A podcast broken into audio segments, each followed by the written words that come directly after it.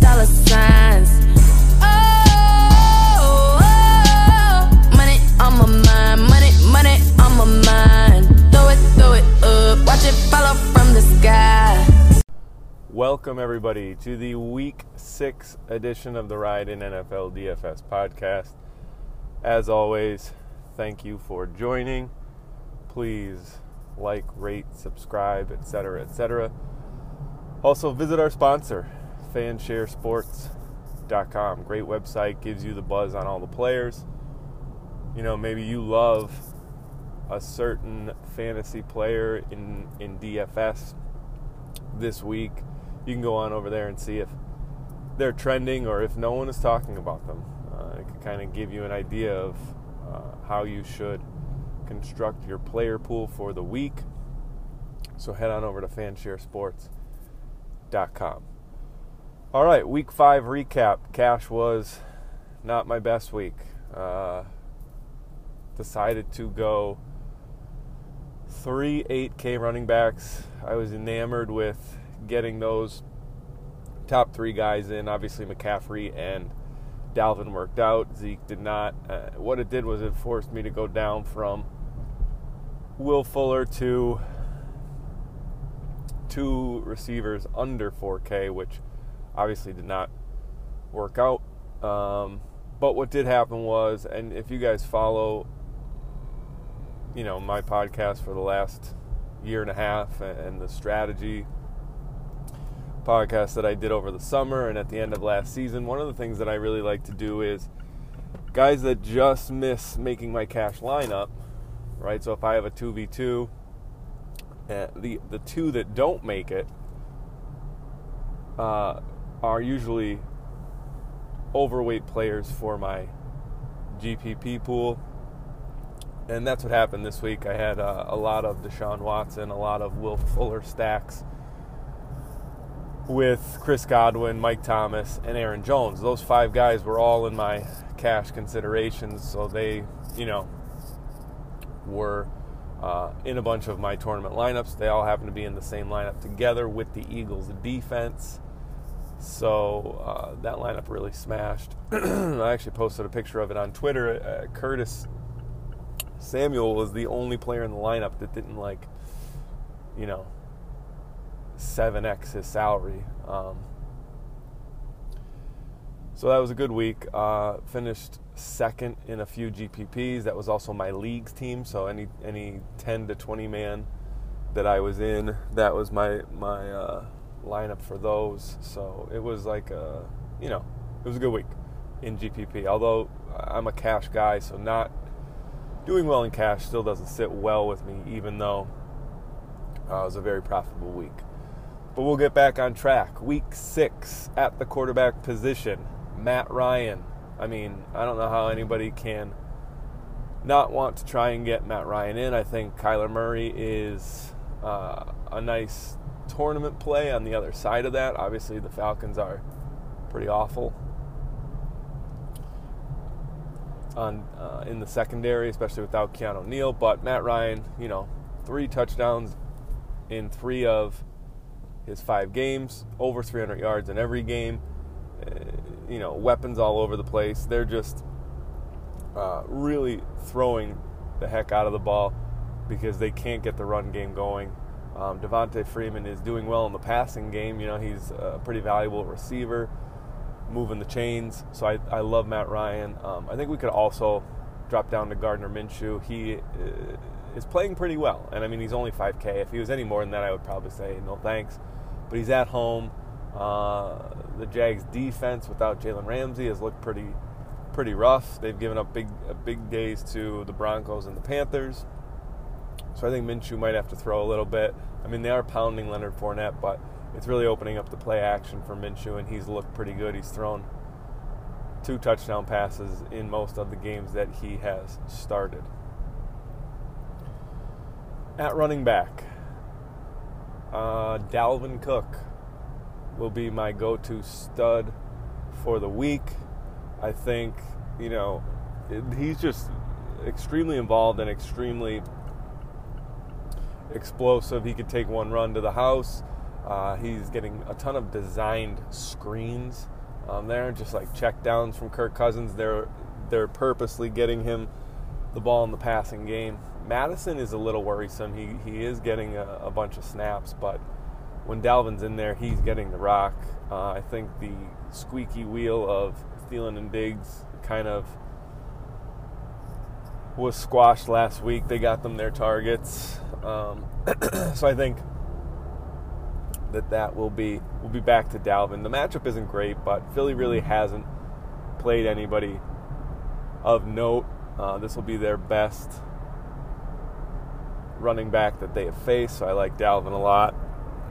And then from there, I don't, I'm not a big fan of you know like McCaffrey's not on the main slate. Obviously, Barkley's not on the main slate. Kamara hasn't been that great without Drew Brees. So I think Dalvin's really the only guy I'm looking to pay up for. Uh, and then we drop down into the 6K range where I think most of the you know the best point per dollar plays are.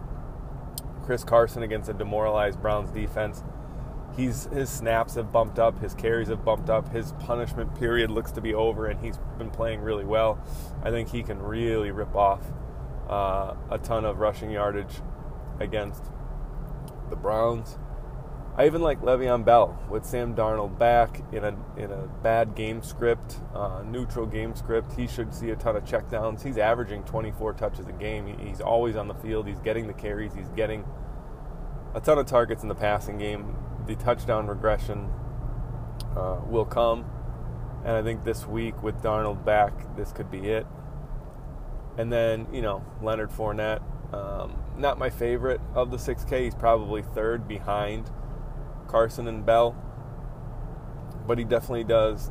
I mean, he has like 50 carries in the last two weeks. Two weeks removed from everybody saying he was dust, falling forward at the line of scrimmage against the Titans on Thursday night. He has ripped off a 225 yard game and then a nice game last week against the Panthers. So now everybody's back on the Lenny bandwagon. And I think, eh, I mean, I think there was a little bit being too much being made of his demise and he's he's definitely involved in the passing game. He averages like four receptions. He's averaging four receptions a game. So he is definitely in play. Uh, and then really the key to unlocking the slate is Chase Edmonds. If he if David Johnson can't go, Edmonds at four and a half K as the starting running back in the probably the highest scoring game of the week is just massive value. Uh, and he will be the free square and really open some things up for us to get a nice, uh, really pretty much get whoever we want. Uh, but if he doesn't play, then it'll be a little bit tougher. We'll probably have to jam in uh, some lower priced wide receivers that aren't exactly our favorite. At wide receiver, I think the Rams wide receivers, if Brandin Cooks can't go, are very valuable. I mean, he's got a pretty large market share of air yards. Uh, if that gets spread around, I think Cooks, or I'm sorry, I think Kupp and, and Woods are definitely in play. Obviously, I prefer Kupp just based on his usage, his target share. Uh, but if you can't get up to Kupp, Woods is about $1,500 less. I think he is a good play as well. Um, then in that mid tier, there's a bunch of guys that I think can really you know do some damage in their matchup. Michael Gallup gets the Jets, and he has been stellar in the games that he's on the field. Obviously, Larry Fitzgerald, he's pushing the limits of his price, but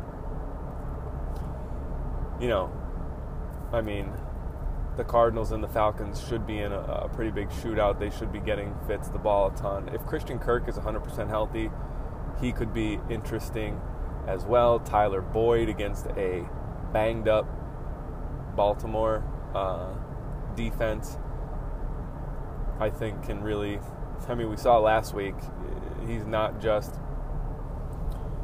you know, a short, low aDOT runner. He can get loose in the secondary, and he has. I mean, if you look at his targets throughout throughout the course of this season, there's only what, one game where he hasn't had 10 targets, which is pretty insane. And he really, he, I mean, they're catchable passes from Dalton. He runs routes that are, you know, not very they're not highly variant, so he's probably going to re- pull in most of those receptions. I like Tyler Boyd. Then in the lower range, um, I think we could take a look at the Jets receivers. Crowder. Last time Darnold was on the field, Crowder caught 14 passes, so that's always something to monitor. He's only 4K uh, against a Dallas team that, as I mentioned, with Bell should be ahead. And then, at, I mean, we could even look at Demaryius Thomas as well, who, I mean, last week he played 46 of 59 snaps and, and got four targets. That's not terrible for near uh, min price. At the tight end position, I think we have two options. Austin Hooper is 5K. He gets the Arizona Cardinals tight end friendly defense.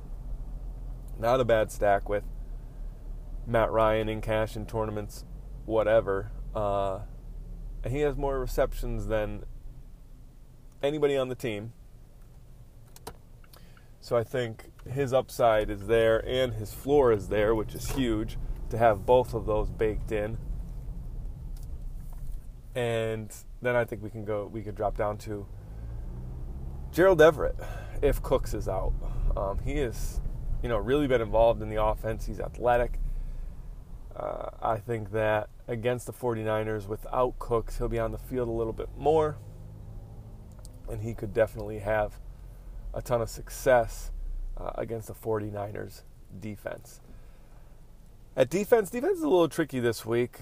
I, I do like there there are a few that I am a big fan of, but at the same time they do have drawbacks. I think Denver in the altitude against the Titans, who have one of the highest sack rates in the league, uh, is a pretty solid play at 3100. The only thing is they haven't really been getting after the quarterback as great as we would have hoped.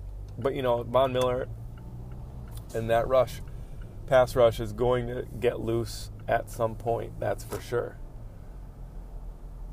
And then from there, I think we can look at the Redskins. The Dolphins have two rookie offensive linemen that are just blowing blocks all over the place and really allowing a ton of pressure on their quarterback. I really think that the Redskins can go into Miami and force Rosen into a ton of mistakes. So those are my two cash defenses. Um, and then I think the Jets at 1500. I mean, even this is even viable in cash. So, you know, DraftKings has dropped the floor on uh, the defenses. You could you, 2000 is not the min price now, 1500 is, and I think we're really pushing the territory where we can say, man, if they get you know, if they just get six points, that's 4x. And if we can find, if that allows us to jam in an extra stud or, you know, pay up a $1,000 from a 4K to a 5K receiver, that's could be enough for us to to make that move. I like. I think using them in tournaments is not a bad idea um, to get a little bit higher floor and, and a lineup that we like in all other spots. All right, that'll do it for the ride in.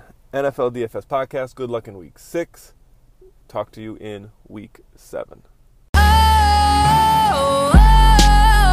I see is signs. All I see is dollar signs. Oh, oh, money on my mind. Money, money on my mind. Throw it, throw it up. Watch it.